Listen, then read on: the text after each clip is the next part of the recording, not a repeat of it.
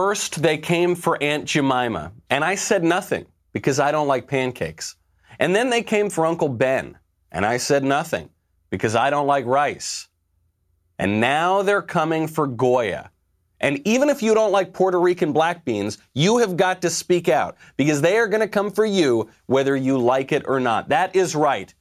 Robert Unanue or Unanue, I'm not quite sure how to pronounce it. I will call him Mr. Goya, the head of Goya Foods, was invited to the White House. He was there to speak about his company and he he committed a crime so atrocious, so outrageous that the popular culture will not forgive him for it he said something nice about the President of the United States. We're all truly blessed at the same time to have a leader like President Trump who is a builder. And that's what my grandfather did. He came to this country to build, to grow, to prosper. And so we have an incredible builder, and we pray. We pray for our leadership, our president, and we pray for our country that we will continue to prosper and, and to grow. It's basically like listening into a Klan rally, isn't it? It's just so, so shocking and outrageous. So now, what's so funny is that the left is making a big deal out of this Goya endorsement of Trump. Did it sound like he's endorsing Trump? I mean, he's saying nice things, but he says Donald Trump is a builder, just like my grandfather was a builder. Regardless of what you think about Donald Trump, you have to admit the guy's at least a builder, right? He's got his name on a lot of buildings all around the country. Well, that was too far for the left. Even though, by the way, this same man, the same head of Goya, when he was called in to work with the Obama administration, said nice things about Barack Obama. It's just respectful. And how basic, how obvious to say, we pray for our country, we pray for the President of the United States. Well, they called him on it, and a lot of people were just waiting for Mr. Goya, like everybody else, to fold under pressure and say, I'm sorry, I didn't mean to be nice to Trump. Well, this guy's a little bit different. He turned to the mob and he refused to bow. I went to the White House later and I introduced at, uh, in Hispanic Heritage Month President Obama. And so you're allowed to uh, talk good or to praise uh, one president, but you're not allowed, when I was called to be part of this commission to aid in economic uh, and educational prosperity, and you make a, a positive comment, all of a sudden that's not acceptable. So you know, I'm not apologizing for uh, saying, and especially if you're called by the President of the United States, you're going to say, no, I'm sorry, I'm, I'm busy. No, thank you. I didn't say that to the Obamas, and I didn't say that to President Trump. That's right, my man. I'm not apologizing to the mob. This is not only the best, wisest course of action when the mob comes for you, it is the only course of action because the left is going to cancel you whether you try to be nice to them or not. It's in these small, little, seemingly trivial stories that the big issues play out. Black beans matter. I'm Michael Knowles. This is The Michael Knowles Show.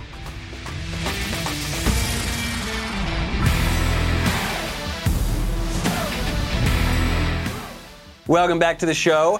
Democrats are calling for a major boycott. They're calling for a boycott of Goya. Chrissy Teigen. Who is Chrissy Teigen? I don't know. I guess she's a model or something. I know I've heard the name before, but I'm sorry I can't pay that much attention to this dumb leftist culture. Chrissy Teigen uh, tweets out, quote, F U U U U U U U C K, a shame. Don't care how good the beans taste, though. Bye bye. Bye bye. Not eating Goya beans anymore because the CEO said something nice about the president and said that he would pray for him.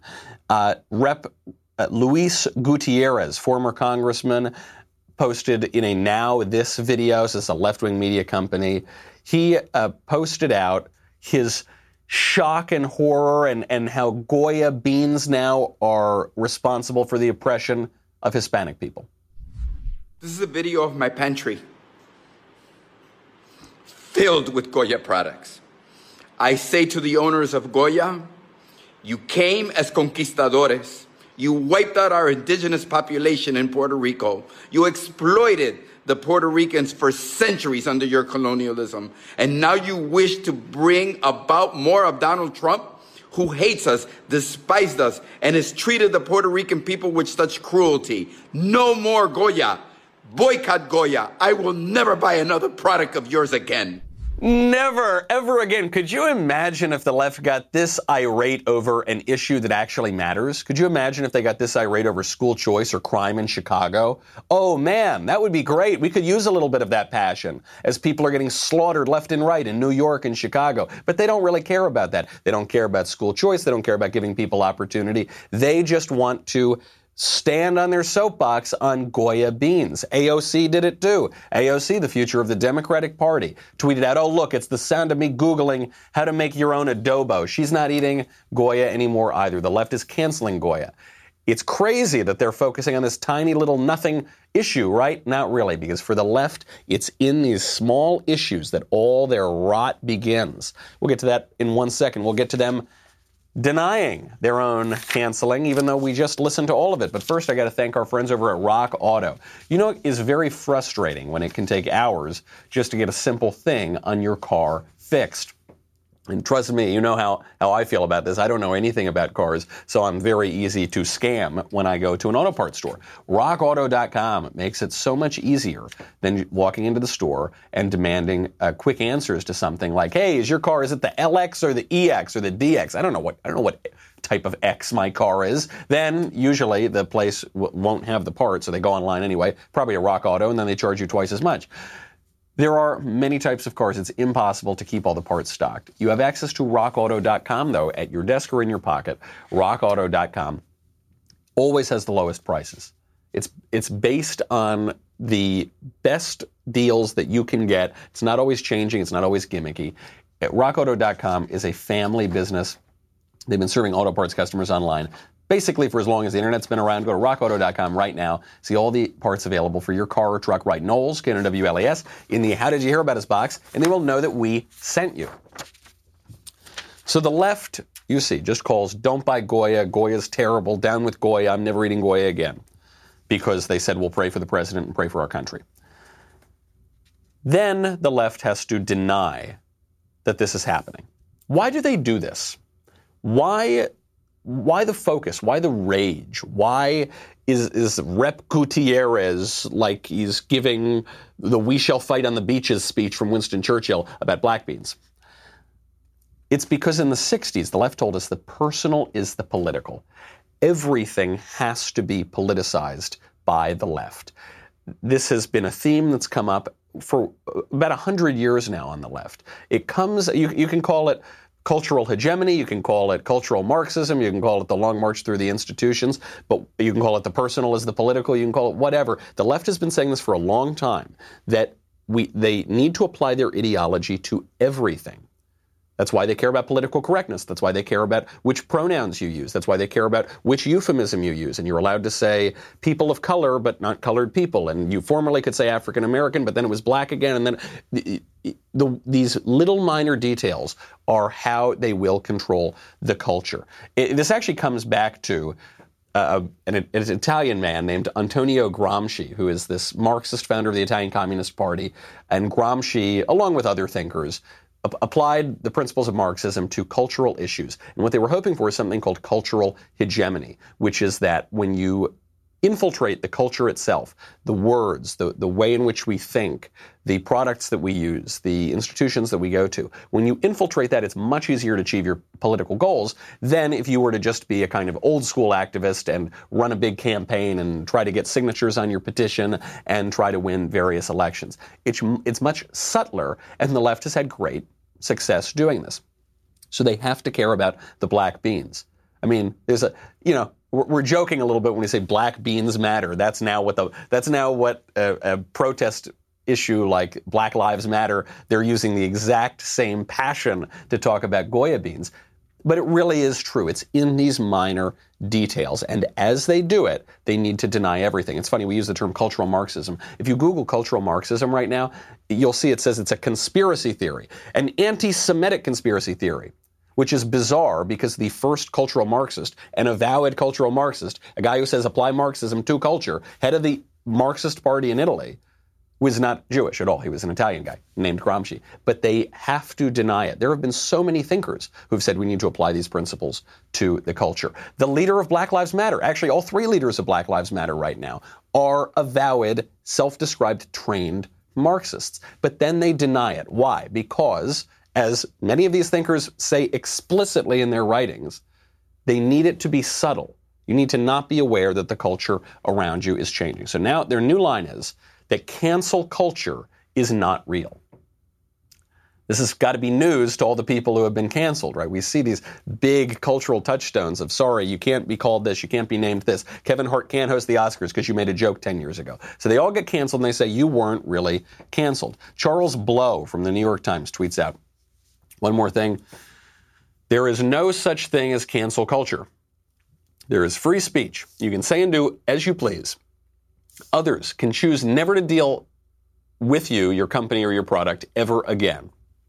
The rich and powerful are just upset that the masses can now organize their dissent.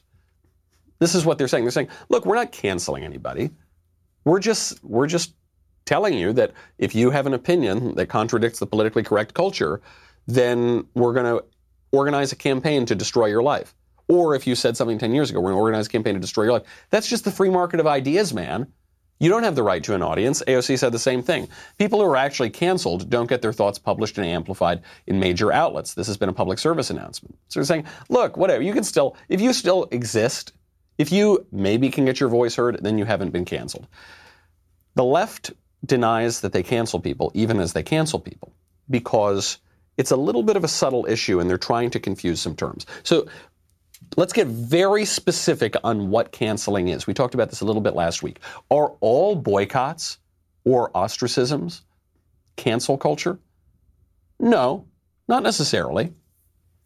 We we at one time had freedom of association, at least in America, and we still say that we do. So if you choose not to buy a product or not to go to a certain place, then you're well within your rights to do that. The, the difference is Cancel culture is when you boycott companies and ostracize people for saying and doing things that five minutes ago would have been perfectly appropriate, would have been encouraged. I mean, the head of Goya said very similarly nice things about Barack Obama, but he wasn't canceled for that. And all he said here was, I'm praying for the President of the United States. He's a builder, and I'm proud of builders. But he's being canceled for that. It's an explicitly leftist phenomenon. Now, most specifically, cancel culture involves going through some guy's past, and 10 years ago he said or did something that by the lights of today's standards is no longer acceptable. And so it's an activist campaign to try to, to ruin his life. But I think the big difference here is that there is a substantive difference. It's not just the form of it. It's not just all boycotts. All, it's, it's the substance. What are you being boycotted for? Conservatives don't want to talk about this. We want to just play umpire. We want to just have a set of rules and, an ideological manifesto and say we're going to play play exactly by this and hold everyone to the same standards. That's not what the left is doing. And we need to be able to make moral claims. Pulling up the American flag and honoring it in your backyard is not the same act as desecrating the American flag. They're both rituals that you do with flags. They're both expressions that you make with a flag, but they're not the same thing. One is good and one is bad. One should be encouraged, one should be discouraged.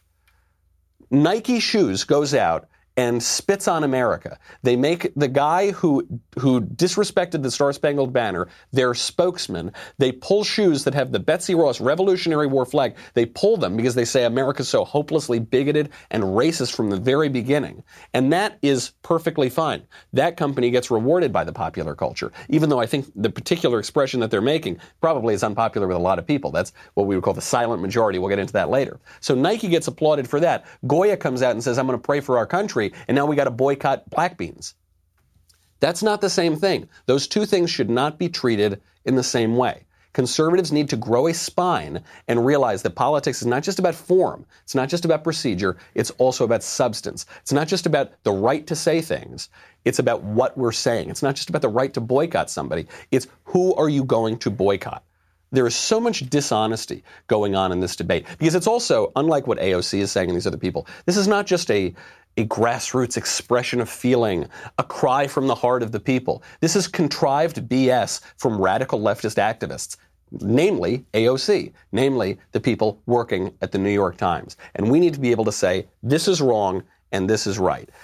We cannot trust, though, that institution. I mean, we, we say that only the left can cancel people because the left controls all of the institutions. Sometimes some conservatives go a little limp and they go along with the left, but the left initiates the cancellation. Well, we can't trust the media anymore. We can't even trust them on for, obviously forget re- their reporting on coronavirus. They've been wrong from the very beginning. But now, even when they talk about their own personal experience with coronavirus, we saw this with NBC News, a reporter describing his personal experience. Even that we can't trust. We'll get to it in one second. First, though, I got to thank our friends over at Liquid IV. You know, I love Liquid IV. And I learned this lesson too late in life because for most of my life, all I drink is black coffee and alcohol. So I only drink things that dehydrate me. I would never have water. I was always taught, you know, it's very bad for you to drink that water. So I was always very dehydrated. Liquid IV is such a great way to hydrate yourself. You know, believe it or not, dehydration occurs daily in three out of four people. Probably occurred for me most of my life. With Liquid IV, you have the fastest, most efficient way to stay hydrated. Each serving gives you as much as uh, as much hydration as two to three bottles of water. It just makes it very uh, simple. A proper hydration is crucial for your immune system and it can boost your immunity. With Liquid IV, you have the fastest, most efficient way to do it. Plus, it's backed with potassium, vitamin C, all other sorts of good stuff that are known to help your body defend against infections. It's really good if you're athletic, if you want to uh, make sure you protect your immunity. And for me, you know, if sometimes you go out and have a couple adult beverages. Liquid IV is available nationwide at Costco or Target.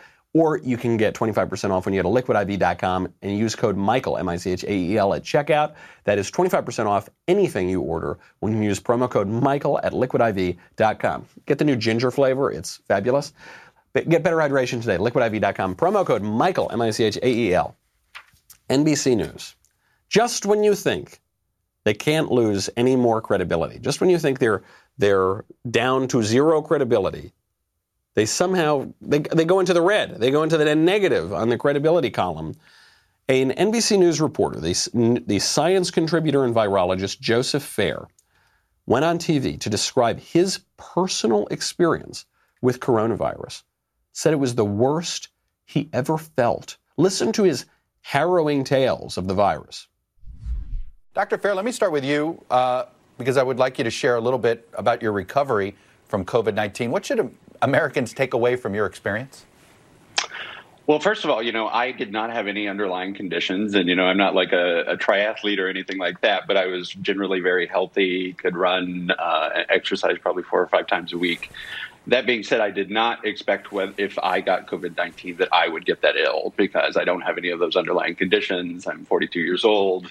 So you wouldn't think clinically that I would be one of those people that would get so very ill. Uh, I can say that that's seven to eight days prior to me hospitalizing myself when I was doing the, seven, the, the self treatment that was the worst I've ever felt. I probably spent 23 out of 24 hours in bed. And then obviously I developed the, the secondary pneumonia at the end, and so the the struggle in breathing and everything else. So I was shocked at how severe my illness got, you know, without having those underlying conditions that we've discussed so many times. I'm pretty shocked too. I'm pretty shocked to hear that 23 out of 24 hours in bed. That's that's not what seems to be shown from the data. What's what's going on around the world, certainly around the country, certainly for younger men. Gosh, that's really scary to me. And the, the, the, doctor here, the, or the, the scientific contributor, the virologist, has some advice, encouragement. You young people, you better take this virus seriously. So, what I would take from that is you know, everyone that's younger, everyone that is going out without mask now and being very cavalier with that and ignoring this kind of ongoing pandemic. And, you know, we use the analogy and the band played on with HIV and its response right. in the early days. Yeah. That's really the analogy we should be using with coronavirus right now to a much greater extent. And so, those people that are young and think they're invincible, or people that just don't think it's going to affect them that greatly, even if they do get it, I can say that my own experience was the complete opposite to that. Uh, it really, you know, uh, I, I, can't say that I had a brush with death, but it was enough to put me in the ICU for four days and in the hospital for six days. Can't say it's a brush with death, but it's pretty close, huh? ICU for four days, sleeping 23 out of 24 hours. I mean, I know that, that the data, you know, have contradicted all the scaremongering from the mainstream media, and I know that all the experts and the media and the politicians have gotten everything wrong. But surely, Surely you can't dispute this man's personal, harrowing experience. It's scary, right? It's crazy, right? Well, the craziest part is he never had coronavirus. That guy tested negative for coronavirus.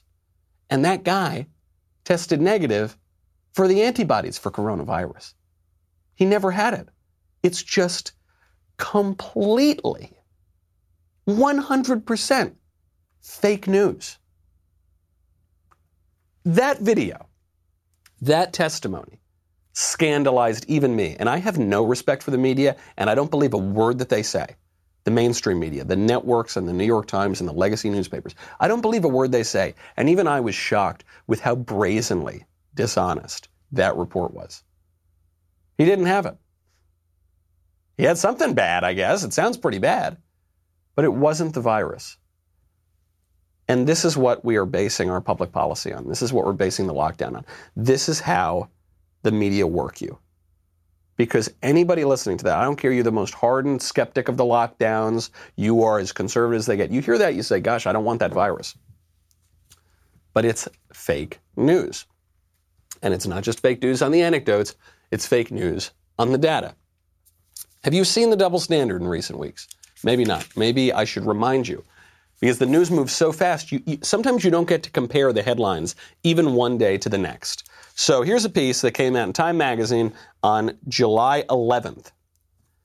So, not too long ago. July 11th, three weeks after Trump's Tulsa rally, Oklahoma reports record high COVID 19 numbers. It's pretty clear. We know that correlation is not causation. You can't attribute events that uh, happen, you know, around the same time. They seem to be related. You can't attribute them to cause and effect necessarily, but it's pretty clear from this headline. Trump's rally caused a spike in COVID.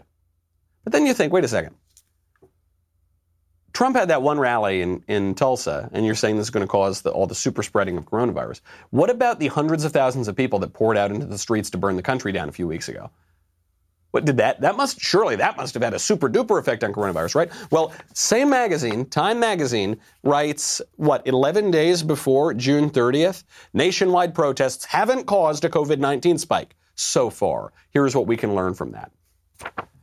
Trump holds a rally and there's any coronavirus, it's all his fault. Hundreds of thousands of people pour out into the street, but they're leftists? Nope, it's not them. Nothing to see here, folks. Pay no attention wasn't just Time Magazine, NPR. Ser- uh, search results come out. Parties, not protests, are causing spikes in coronavirus. Parties, probably conservatives who don't take this seriously. They're, they're crazy conspiracy theorists or something. WAPO, protests probably didn't lead to coronavirus spikes, but it's hard to know for sure. L- look at the subtlety here. They realize how ridiculous it is to tell you that the virus can discriminate based on ideology, but they do it anyway. They just say, well, look, we're not sure, but here's, here's the best science. Here's the best. LA Times, experts see little evidence that protests spread the coronavirus in the United States. Well, they're the experts. And sure, they've gotten everything wrong, but they've got lab coats and stuff and degrees from fancy places. So they must be telling the truth. Even the places that are telling the truth aren't telling the whole truth. Because there's a major focus on the exploding number of cases that are being diagnosed. But there's an important measurement that's being left out, which we'll get to in one second. First, though, got to thank our friends over at Blinksale. You know Blinksale. If you are still using a word processor to type up ugly invoices on your computer and waste your time trying to stay on top of that manually, you are burning money because time is money. With Blinksale, you can send beautiful custom branded invoices and estimates in seconds. You can stay on top of your outstanding invoices, and you can let your customers and clients easily pay your invoices online. Blinksale takes care of it all so that you can spend more time focusing on the work that actually gets you paid and makes your business a success. As an added bonus right now, by the way, Blinksale is giving away $10 to 500 Daily Wire listeners.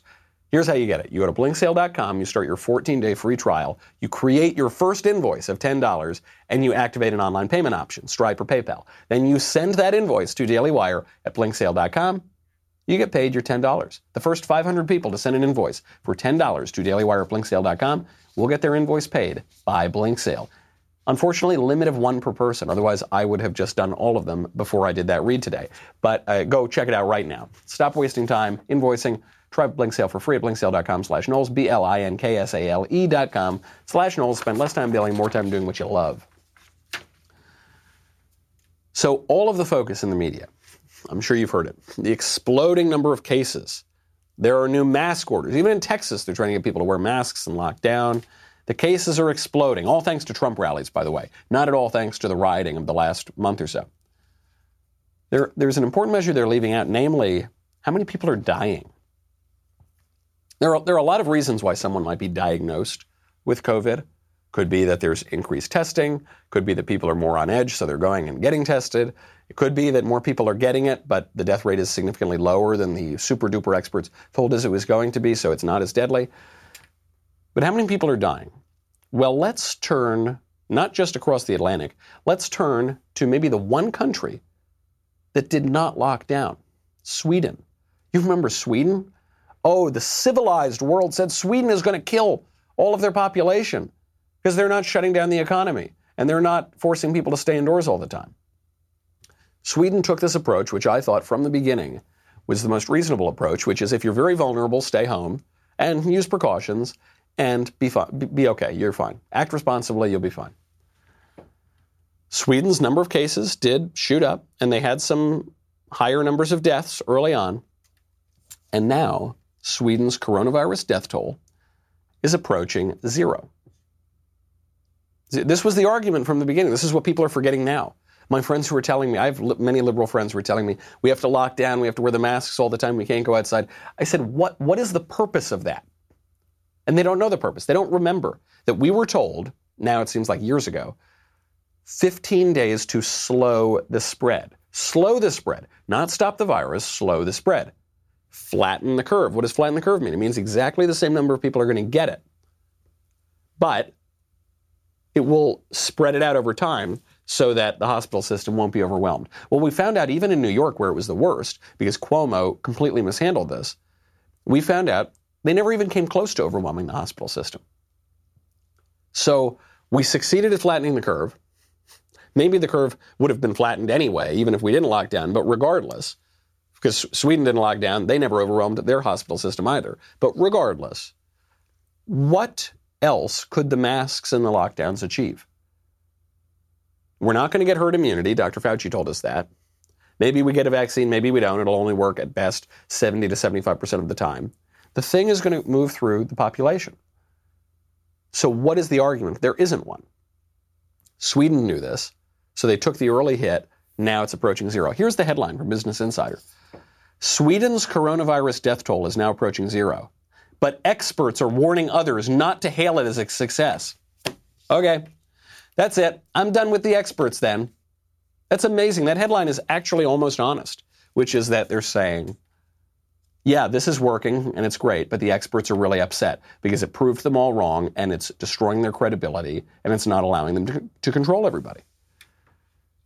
Now, unfortunately, on this, even as the skeptics, the conservatives, have been proved right time and time again, even as the hysterical people, the alarmists in the media, in politics, in activism, even as they're proven wrong, as the experts, the public health experts, they've been proven wrong every step of the way. There is still a lot of pressure on conservatives to cave, and I'm sorry to say, President Trump exhibited a little bit of this the other day. He put on the mask. He wore the mask. I think it was a big mistake. Now, I think he redeemed himself a little bit later. We'll, we'll get into that as well. But we'll get into the politics of the mask, these little tiny things where the rot begins. First, though, I've got to thank you for subscribing to The Michael Knowles Show. Uh, if you go to Apple Podcasts, you can subscribe there, leave a five star review. We really appreciate it. And uh, you can subscribe to The Michael Knowles Show on YouTube. Be sure to check out my interview we just had when I was hosting Ben's radio show with Maddie Kearns, my friend at National Review, and my debate with Jessica Tarlov, my friend at Fox News, uh, over voter excitement with Joe Biden. We got a lot of stuff over there, so go check it out. If you are not already a Daily Wire member, you should consider getting a Reader's Pass to dailywire.com. It's 99 cents a month for your first month. That's my gift to you. You also get access to our mobile app, articles ad free, and access to exclusive editorials. Go to dailywire.com. Then it'll increase to the huge, very super duper expensive price of three bucks a month. It's still pretty good, cheaper than a cup of coffee. But you can sign up for just a buck and go buy Ben's book. With all of this craziness, people ripping down the statues, journalism has no credibility right now in the mainstream. And Ben, coincidentally, talks about that in his new book, How to Destroy America in Three Easy Steps. You can pre-order your signed copy at dailywire.com slash Ben. Get your copy today. We'll be right back.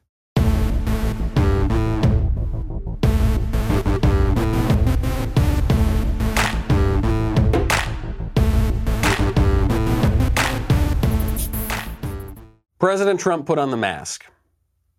I suggested it, that this would be a bad idea. I begged him not to do it, but he did it anyway, and I think it was a bad look. It's not the end of the world. It's a small thing, it seems, right, to put on the mask. But what it, the message that it sends is really bad. It sends a message, first of all, to the rest of the world, which is projecting weakness. When the leader of the free world muzzles his face, covers himself up, it shows weakness. Now, you might say, well, masks are effective. I don't think they're particularly effective, not the cloth ones at least. But regardless, I'm not talking about the efficacy of masks medically. That's a separate issue. It's the message, it's what, it's what it's showing. And it shows weakness. But it also shows weakness to the left. Because what it says to the left is, you were right. I the masks are effective. I shouldn't have not worn a mask. I should have worn a mask weeks ago. And that's exactly what the left is saying right now. Do you think Trump got credit for wearing the mask? No, of course not. Karen Tumulty at Washington Post said that now this is evidence that all conservatives should wear the mask. Jake Tapper said, quote, someday someone will do a study on how many lives might have been saved if this happened in February or March. You know, that's absurd, of course, but they're right. It's, it's an absurd statement that live, we lost all these lives because Trump didn't wear a mask. It's an absurd statement to say conservatives should now wear the masks. But they're right in that Trump gave them the premise. It was, I don't know who's advising him. I don't know who's advising him, but it was a horrible look. And whoever's advising him to do this should be fired. or they should at least be sidelined and not listened to anymore. It was a bad idea. First of all, why is it absurd what these mainstream media people are saying? Because back in March, I know it got memory hold and we all forgot, but all the experts told us not to wear masks. Even the exalted Dr. Fauci, who was sitting opposite his interviewer, neither of them wearing masks, he said it would be stupid for people to walk around. At the height of coronavirus, by the way, at the moment that this thing was exploding, he said it would be stupid to wear a mask. Right now in the United States, people should not be walking around with masks. You're sure of it because people are listening really No. closely to this. Right now, people should not be walking. There's no reason to be walking around with a mask. So now, after the virus has already spread, that's when we need to wear masks. But when it was exploding in the country and we were trying to flatten the curve, that's when we didn't need to wear masks. That doesn't make any sense. We were told the masks are not effective, then we're told they're effective. Now it seems they're not effective again, but they're still telling us to wear them. There's only loss to be had if Trump wears the mask. What's to be gained? He hasn't worn a mask yet. He hasn't gotten the virus. Seems healthy to me.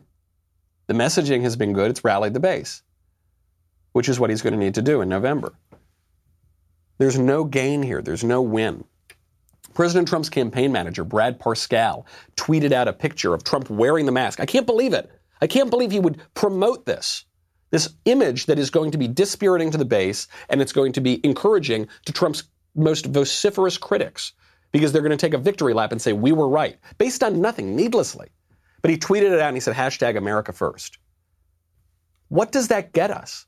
What does that get the campaign? What does that get the public health? He should be tweeting out videos of Fauci in March telling people not to wear masks. That's what we should be tweeting out. Very frustrating.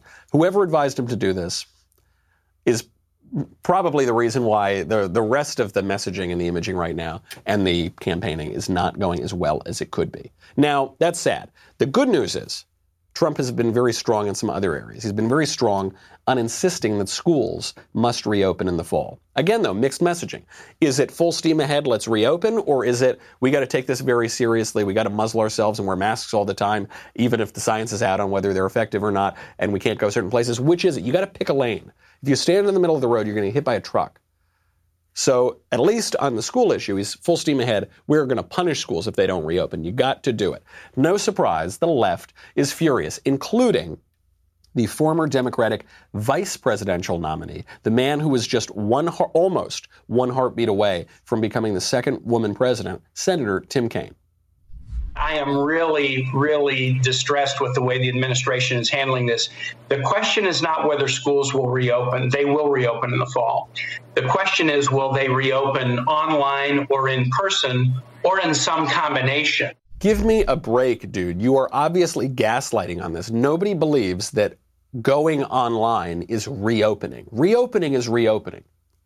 Doing Zoom classes is not reopening, that's closing. And all the issues that go along with keeping the schools closed, like what parents are going to do with their kids, how they're going to arrange their work schedules, how, what quality the education is going to be that the kids are receiving, those all remain. So he gaslights at the beginning, denies the problem. And then, of course, he accuses Trump of promoting quack medicine. Who do parents of school age kids trust to make that decision? Do they trust local principals and superintendents and school or school boards? Or do they trust Donald Trump and Betsy DeVos? Donald Trump has preached quack medicine. Donald Trump denied this was a health problem.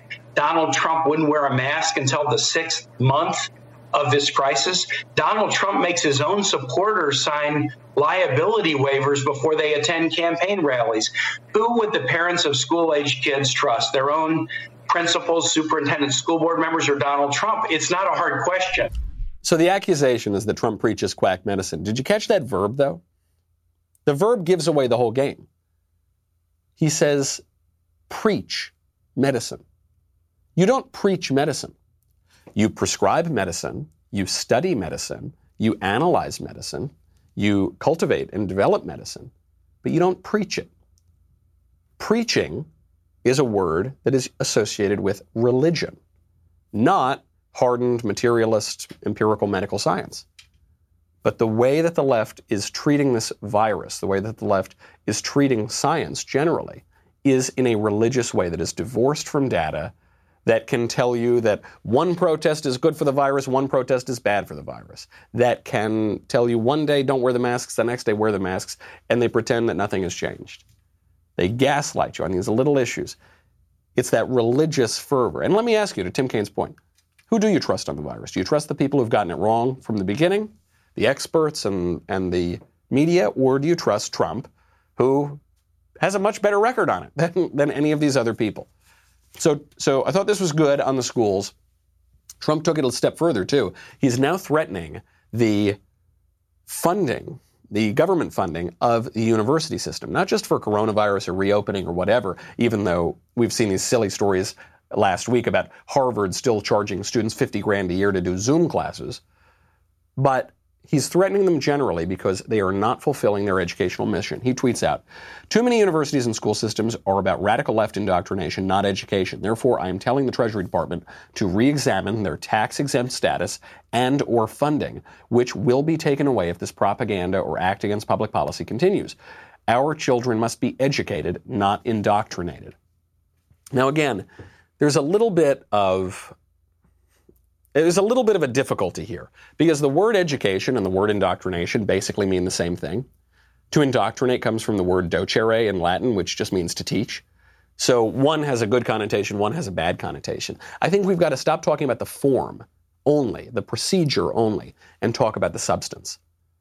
The universities and the K through 12 school systems still have the form and the procedure of the same old educational systems we've known the whole time. The kids show up, they go to classes, they have teachers, they have certain they choose a major in college. Even with Zoom, they still have a similar structure in the way that their education will be will progress.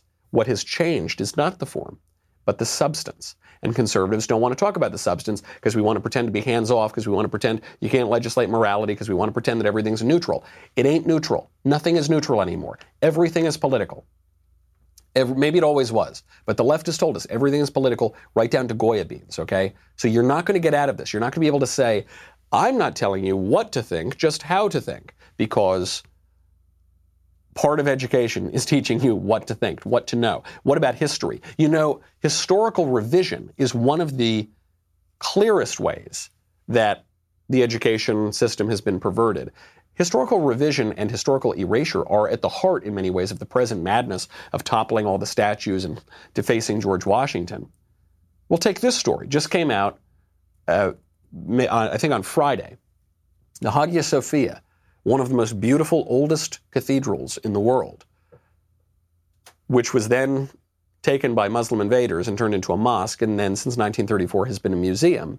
It's in Istanbul, which used to be Constantinople, is now reverting back to a mosque. So after almost 100 years, the Muslim government in Turkey is taking this World Heritage Site and turning it back from a museum into a mosque. Now, all the coverage is saying it's being converted back. It's going back to what it was. It, it feeds into this idea we need to go back and, and give people reparations for historical wrongs. We need to go back and give the land back to the Indians. We've got to give Oklahoma back to the Indians. We've got to give Mount Rushmore back to the Indians. Well, why stop there? With the Hagia Sophia, it's so clear. Why would you just stop in, in 1453, which is when the Muslim Ottomans stole the Hagia Sophia, one of the most beautiful cathedrals. Why not go back, I don't know, for the 916 years before that, when that building was built to be a Christian cathedral and stood that way for almost a millennium? Why don't we revert back to that? Why don't we revert Istanbul back to Constantinople? Because all of these claims, the anti colonialism, the anti racism, all, they only go in one direction. They only seem to be used to exploit the West. And no other civilization is ever held to those standards. They're simply attacks. And we say they're minor little things. Oh, this debate over words, this debate over one little site, one little piece of territory. Who cares?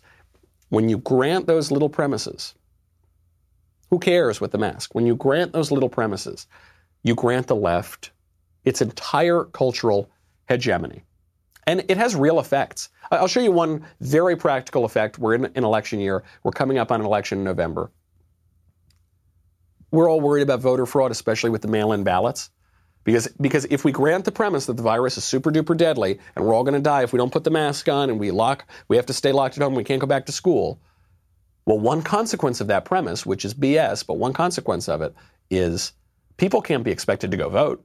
That'll be very busy. So they, we have to have nationwide mail in ballots, and that we are told is not going to result in any voter fraud.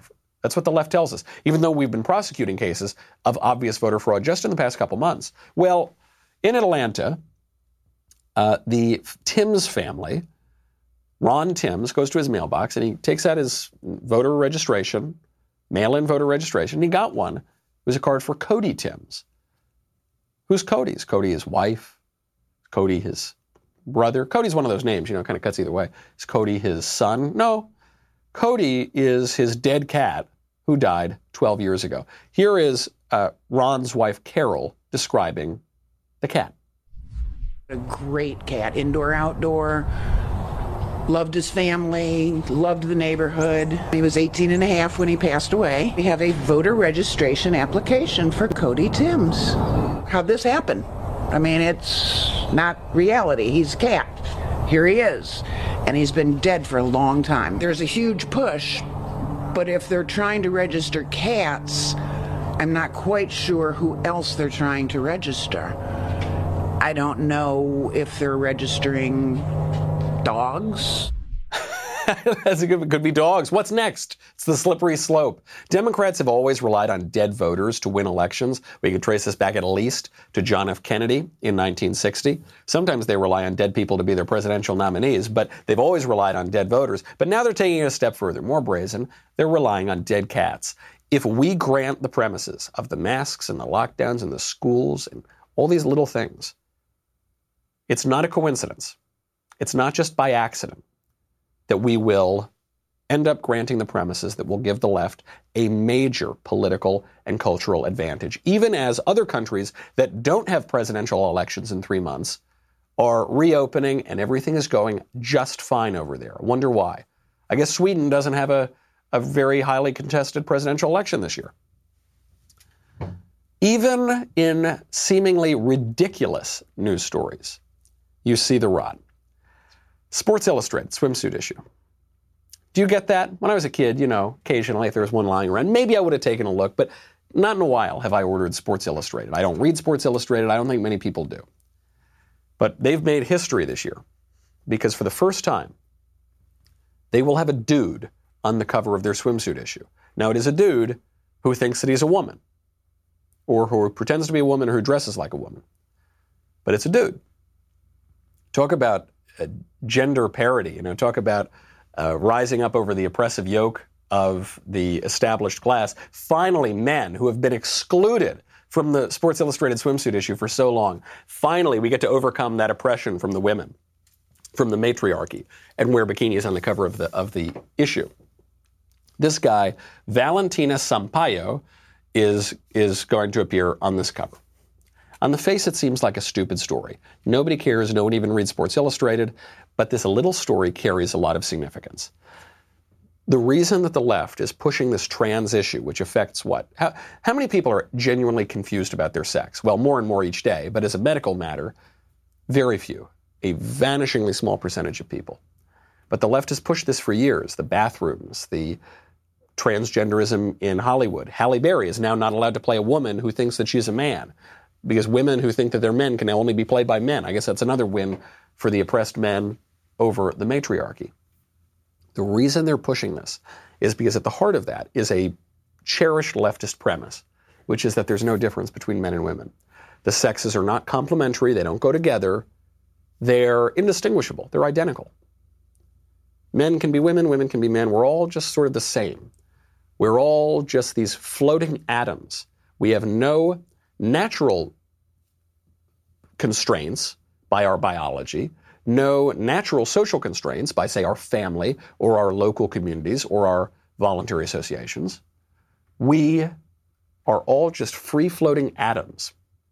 This is why sometimes you'll see when there are big debates between the most arch libertarian and the most arch communist, they both have the same premises, which is that people are just individuals that can do whatever they want, basically. And then one group says they should all be separated all the time, and one group says they should all be brought together all the time.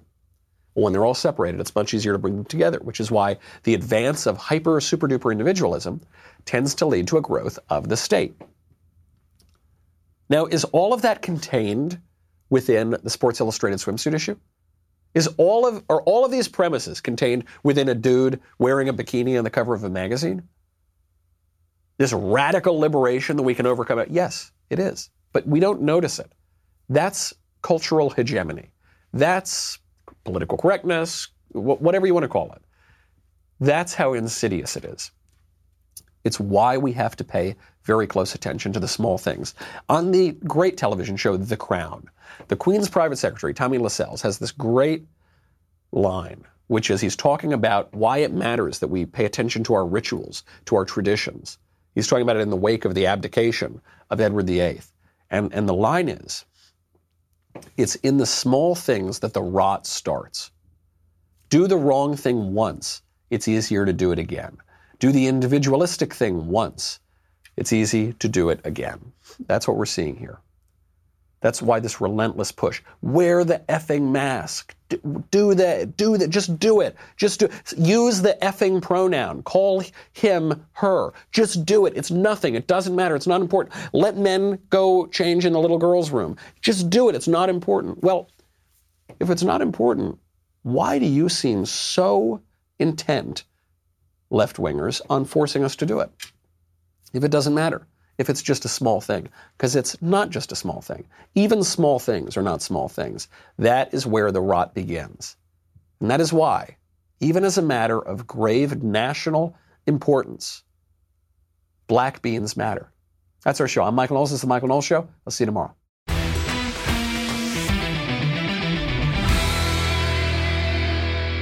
If you enjoyed this episode, and frankly, even if you didn't, don't forget to subscribe.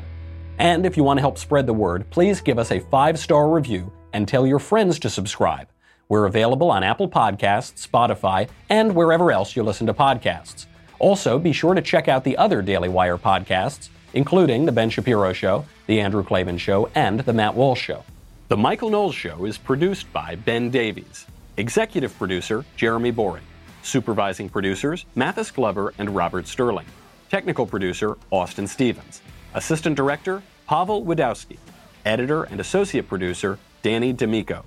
Audio mixer, Robin Fenderson. Hair and makeup, Nika Geneva. Production assistant, Ryan Love. The Michael Knowles Show is a Daily Wire production. Copyright Daily Wire 2020. You know, the Matt Walsh Show, it's not just another show about, about politics. I think there are enough of those already out there. We talk about culture because culture drives politics and it drives everything else. So my main focuses are life, family, faith. Those are fundamental, and that's what this show is about. I hope you'll give it a listen.